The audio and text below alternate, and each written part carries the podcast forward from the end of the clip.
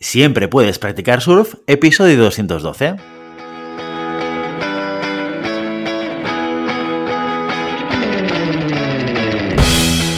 Bienvenido y bienvenida a Siempre puedes practicar surf, el podcast diario sobre recursos humanos. Este podcast está pensado para profesionales de recursos humanos, gerentes o jefes de equipo y podrás encontrar técnicas, consejos, ideas, conceptos y noticias sobre la gestión de personas. Eso sí, con un enfoque práctico y aplicable. Hoy episodio 212 del lunes 25 de abril del 2022, programa en el que tenemos el placer de contar con un invitado muy especial. Pero antes dejadme que os recuerde que podéis encontrar más contenido en nuestro blog e información sobre nuestros servicios en nuestra web, en globalhumancon.com.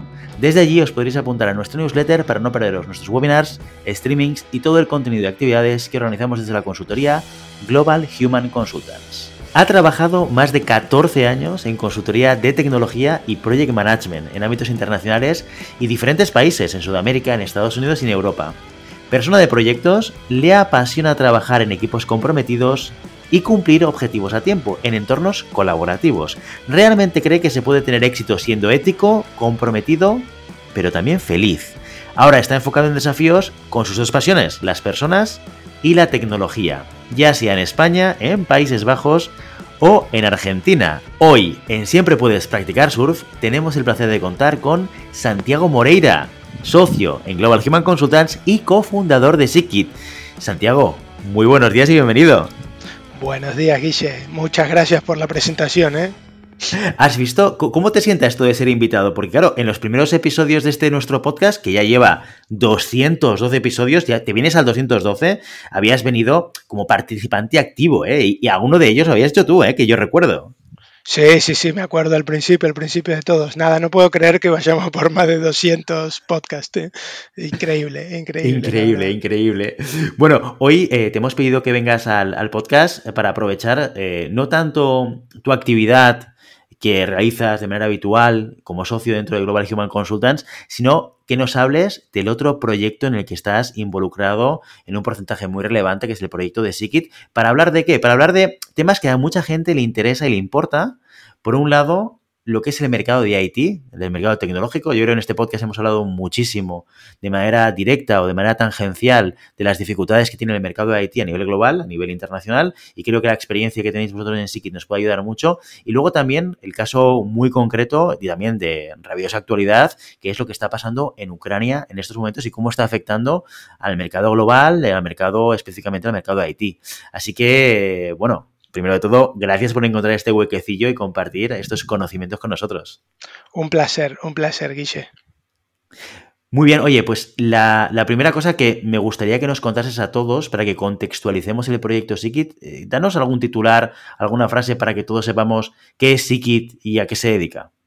Vale, perfecto. Te cuento, Sikit es una empresa que nace alrededor en el 2017, si mal no recuerdo, hace más o menos cinco años, eh, con el objetivo de, buscar talento tecnológico solamente eh, para empresas mayormente europeas, considerando o teniendo en cuenta principalmente la relocalización de las personas. Como, me, como me escucharán, yo vengo de, Argentina y uno de nuestros principales socios es de, Ucrania y la idea, digamos, principal era atraer talento, ya sea de Europa del Este o de Sudamérica, para que pudiera venir a trabajar a Europa. Obviamente también buscamos talento dentro de, Europa o que se quiera relocalizar o en los mismos países, pero también digamos que nuestra, este, nuestra visión era poder traer gente hacia Europa, considerando, y que esto todavía sigue siendo cada vez eh, más visible, la falta de, de, perfiles tecnológicos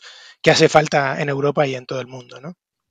Claro, probablemente por, por esas circunstancias el mercado IT se ha vuelto un mercado, un exponente claro de la globalización, ¿no? Por necesidad, ¿no? Por la necesidad de que eh, tengamos profesionales del desarrollo de software en muchísimos países y que no haya tantos en cada uno de estos países, ¿no? Esto hace que las aperturas a la, movilidad y a la globalización se den con muchísima facilidad. Teniendo en cuenta esa experiencia que tenéis de mover gente eh, de, todo el mundo a, a muchas partes del mundo, principalmente a Europa, ¿cuál es la situación actual del mercado A nivel global? y la verdad que está muy, muy revolucionado, digamos, ya viene revolucionado hace mucho tiempo, desde que estoy en Haití, pero cada vez lo es más y, la pandemia, digamos, que, que, que, hizo también un giro súper grande, sobre todo en lo que comentabas un poquito recién del, del trabajo en remoto, ¿no? Digamos que la, la, la, la realidad es que la tecnología se puede desarrollar desde cualquier lado que tengas conexión a internet y un ordenador.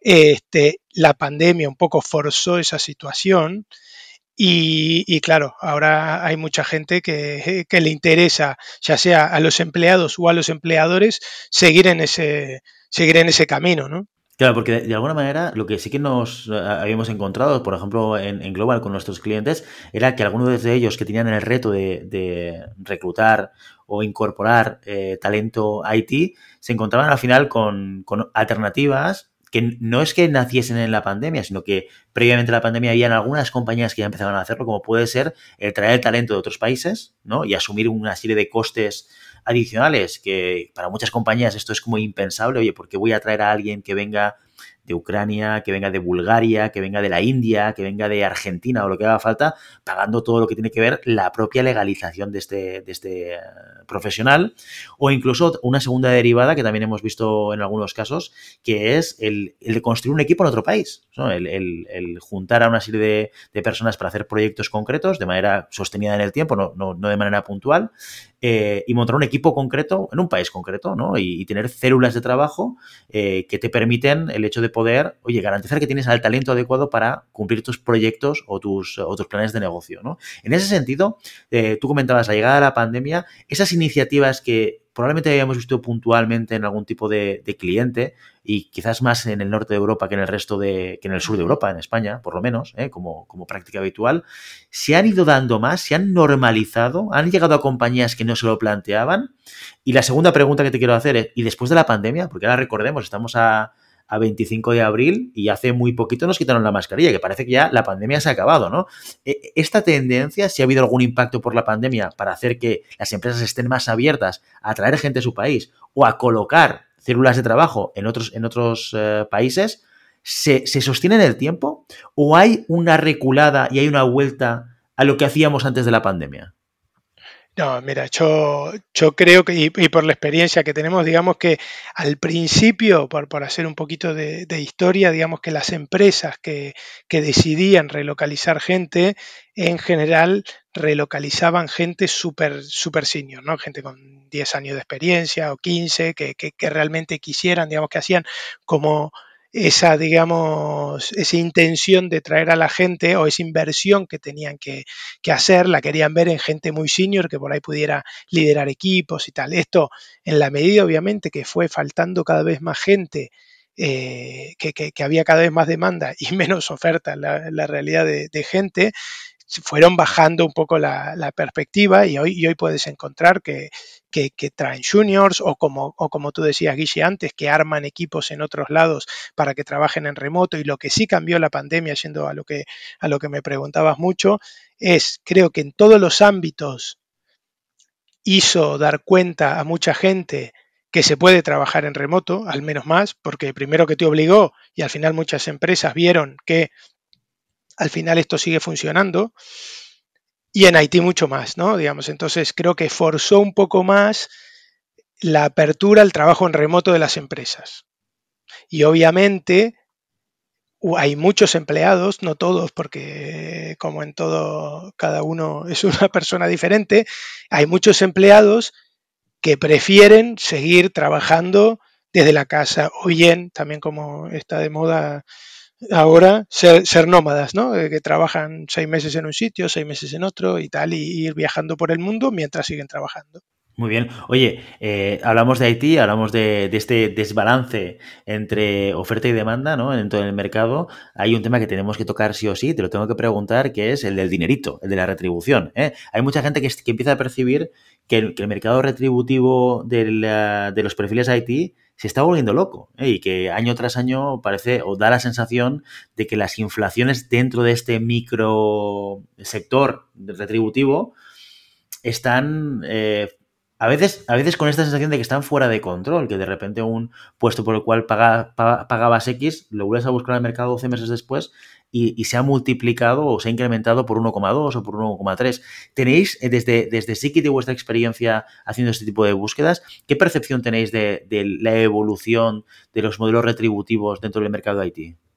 La, realidad, Guille, es que sí, es que viene, digamos, eh, los salarios y, creo también principalmente eh, en el capitalismo, como en cualquier parte económica, como decía antes, por la oferta y demanda, se va recalentando el mercado y cada vez se va pagando más. Y lo que nosotros sí vemos es que hay bastante distorsión entre lo que una persona puede pretender y lo que alguna empresa le puede pagar y otra no. Es como que es muy difícil encontrar un estándar porque hay empresas que están dispuestas eh, eh, a pagar más y hay empresas que no, y hay gente para todo, digamos, y también los beneficios son importantes. Digamos que es como, yo lo que veo es que hay una distorsión en, las dos partes, ¿no? Que entonces eso puede hacer un poco más difícil, digamos, el trabajo de encontrar una, persona, digamos, que se adecue a un proyecto. Y como, y como ejemplo te puedo dar algo que está pasando en, Argentina que conozco, que también ahora con el trabajo, como decíamos antes, que explotó un poco el trabajo en remoto, este, que hay mucha gente en Argentina y en Latinoamérica, no solo, no solo en Argentina, que empezaron a trabajar como contractors en remoto para Estados Unidos, ¿no? Por un, por un, tema de la zona horaria que es parecida y que hay mucha gente que sabe inglés, digamos, pueden trabajar fácilmente en remoto para Estados Unidos. Y esto obviamente eh, distorsionó el mercado porque, claro, las empresas en Estados Unidos están dispuestas a pagar en dólares a los empleados de Latinoamérica. Y claro, en el mercado interno, obviamente esta gente que le ofrecen cobrar en dólares puede cobrar mucho más de lo que cobraría en moneda local y esto distorsiona mucho el mercado, el mercado interno en Argentina o en cualquier país de Latinoamérica, ¿no? Entonces, digamos que estas distorsiones cada vez se van dando, se van dando con más frecuencia. Claro, esto es el caso y realidad del, del, mercado IT. ¿Tú crees que esto es una tendencia natural de la globalización? Es decir, ahora te voy a pedir que saques la bola de cristal, ¿eh, Santi? No tanto que hablas de la experiencia en Sikit, pero sí que es cierto que eh, da la sensación de, uno de los discursos o discusiones que se pueden tener eh, en, un café, en una cerveza con unos amigos, que es, oye, ¿por qué a mí haciendo lo mismo me, van, me pagan diferente por estar en Barcelona de lo que me pagan por estar en Berlín? Por ejemplo, que esto es una cosa que sucede, ¿eh? tú vas, mismo puesto de trabajo, misma responsabilidad, misma contribución, ¿eh? Eh, depende de dónde estés, te pagan diferente. Y eso tiene una razón de ser y, pues, bueno, podríamos discutir mucho, ¿no? Pero tú tienes la sensación de que esto que estás explicando que pasa en Argentina, que al final es trasladar el salario retributivo, más o menos, seguramente no será exactamente igual, pero hombre, diferencialmente superior a lo que será en Argentina, porque tú estás trabajando para una empresa en Estados Unidos, por el hecho que el, teletrabajo ha facilitado que esto suceda, se pueda ir convirtiendo en una tendencia general que poco a poco vayamos viendo no solo en el sector de IT, sino también en otros sectores? ¿O crees que esto es simplemente una reacción a un momento puntual de desbalance entre oferta y demanda y que luego la oferta y demanda va, a reubicar las retribuciones salarios en función del contexto en el cual estamos viviendo. De nuevo, ¿eh? y, bien dicho, no tengo la bola de cristal, pero te puedo decir mi opinión y si querés en el episodio 1000 lo volvemos a hablar a ver si, a ver si tenía razón o no. Yo creo que es algo global, ¿eh? yo creo que es algo que hay muchos tipos de trabajo que se pueden hacer de manera remota y, el mundo está yendo un poquito cada vez más para ese lado.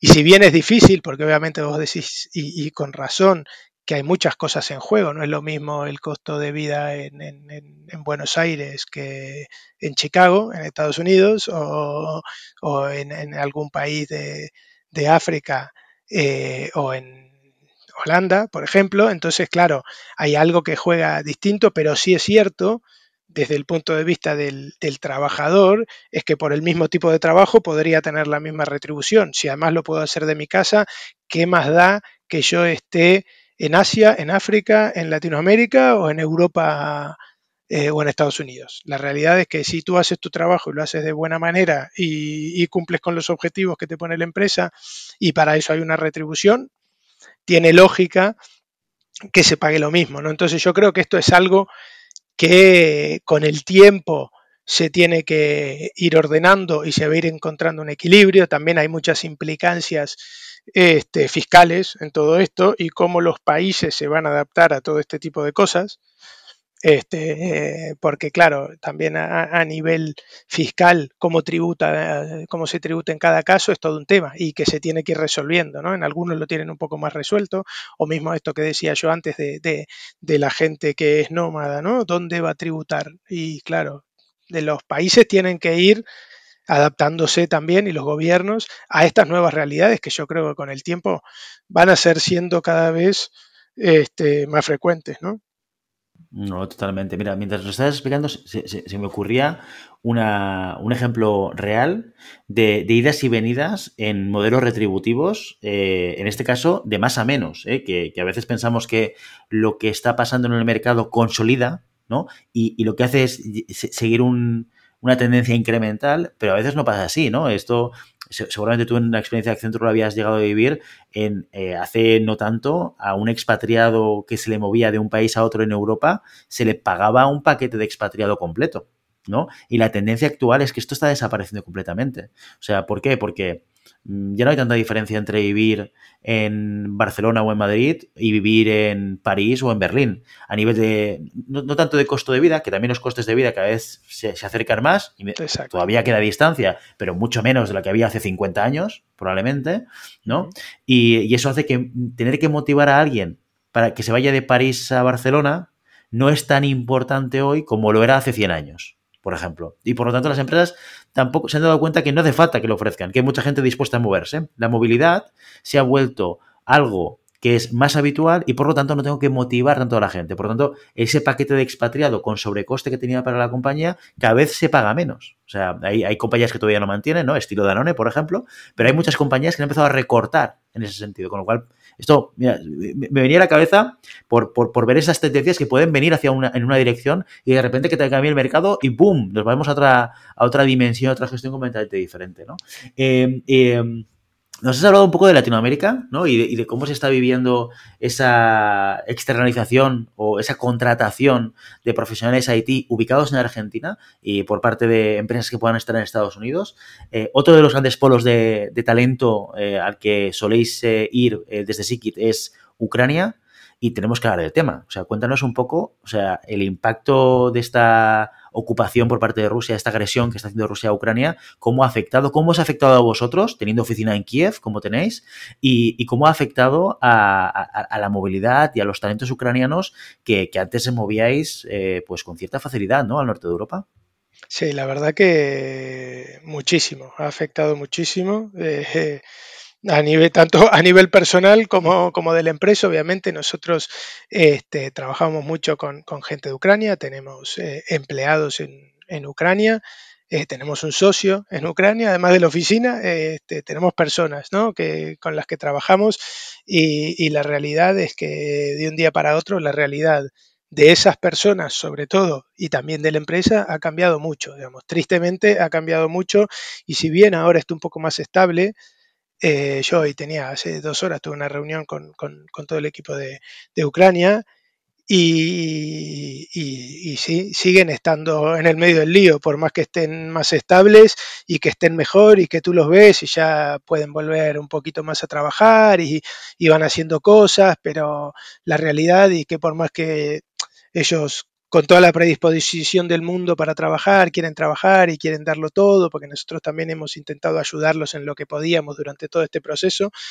eh, están viviendo un día a día totalmente fuera de la normalidad.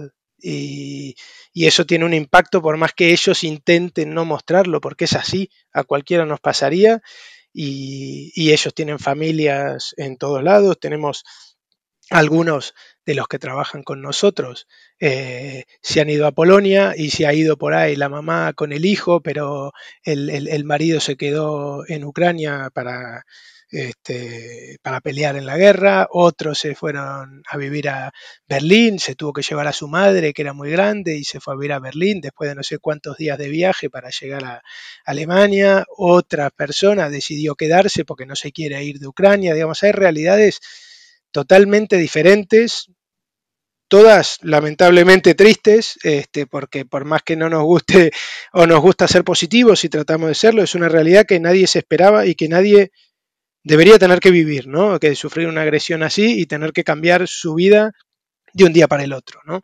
Este, la verdad es que es que sí, ha cambiado muchísimo a nivel de las personas que trabajan con nosotros, que como te decía recién, yo creo que recién ahora todos están teniendo un poquito más de estabilidad y pueden dedicarle más al trabajo, que es lo que nosotros le decimos siempre, en este momento le vas a dedicar lo que le puedas dedicar, pero tu prioridad obviamente está en otro lado, primero que estén, que estén bien, este, que estén a salvo y, y segundo, que, tienen que estar cuidándose ellos y cuidando de, sus conocidos y de su familia, ¿no?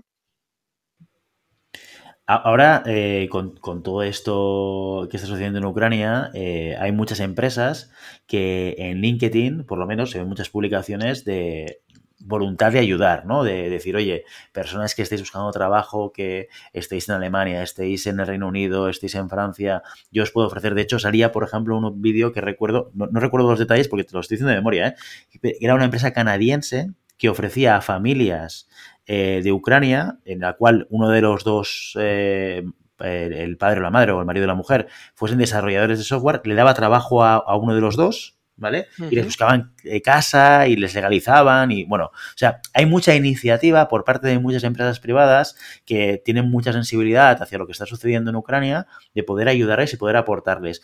Esto que vemos en redes sociales, ¿vale?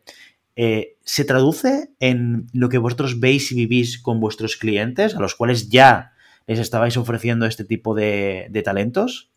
Sí, déjame que te, que te responda la, pregunta en, dos partes. ¿no? Una es, y, lo veo yo, digamos, estando tranquilamente sentado ahora en Países Bajos y un poquito en Barcelona, pero lo veo porque nuestra empresa tiene una pata grande en, eh, en Ucrania. Eh, hemos recibido de todos nuestros clientes la mayor de la solidaridad y que todos nos dijeron que, que iban a intentar eh, reclutar, si podían, gente de Ucrania, digamos esto por un lado, y se ve eh, las ganas que tiene todo el mundo, como decías, y los LinkedIn yo creo que son, las publicaciones son auténticas. Después también está la realidad que llevarlo eh, a cabo no es tan fácil como parece, ¿no? Primero porque hoy reclutar personas en Ucrania que no sabes dónde están, cuando tú las buscas, digo, ¿no? Cuando tú te pones a buscar gente y buscas, quiero buscar en LinkedIn personas que vivan en Ucrania, esa persona por ahí ahora está en Polonia, por ahí ahora está en Alemania, por ahí está en Ucrania, pero si es varón tampoco se puede ir, entonces tampoco lo puedes reclutar. Es muy difícil que pueda trabajar en remoto desde Ucrania hoy. Eh, digamos que llevarlo a la realidad es más difícil de lo que parece. Lo bueno es que como hay buena predisposición, también hay muchas empresas que son más flexibles, ¿no? Y en ese contexto, eh, para todas aquellas empresas que quieran ayudar o que hayan eh, demostrado las ganas de, poder hacer algo por, eh, por, ayudar a aquellas personas que están saliendo de Ucrania debido a la guerra, ¿qué recomendaciones o reflexiones les, compartirías o, les dirías a la hora de tener en cuenta el, dar ese paso de, incorporar a un ucraniano o a una ucraniana dentro de sus equipos? Buena pregunta. Primero que, tienen que ser flexibles, que este es un proceso que, probablemente tome un poco más de tiempo que llevaría algún otro, algún otro proceso, que sepan, por más que parezca una obviedad, este, que van a tener seguramente que hablar eh, otro idioma. En general en Ucrania hay muy buen nivel de inglés, o sea que si en las empresas eh, hablan inglés, esto está hecho, pero digamos, si va a España español difícilmente vaya a hablar un ucraniano, pero si la empresa puede trabajar en inglés, esto obviamente que, va a ayudar mucho. Eh, tercero, que no se piense, como pasa mucho cuando alguien quiere contratar en, en, otros mercados fuera de Europa, que va a encontrar talento barato. Esta gente, si la vas a llevar al país en donde estés, le vas a tener que pagar lo que le toque pagar en ese país y que es la lógica, ¿no? Y que tiene que ser así. Tercero, que no se sabe cuánto tiempo esta persona va a estar, porque la realidad es que hoy puede venir para aquí y empezar a trabajar, pero si la guerra termina en tres, cuatro meses, por ahí plantee volverse a su país, que tiene toda la lógica del mundo, o por ahí se quiera quedar en Europa, pero hoy no lo sabes.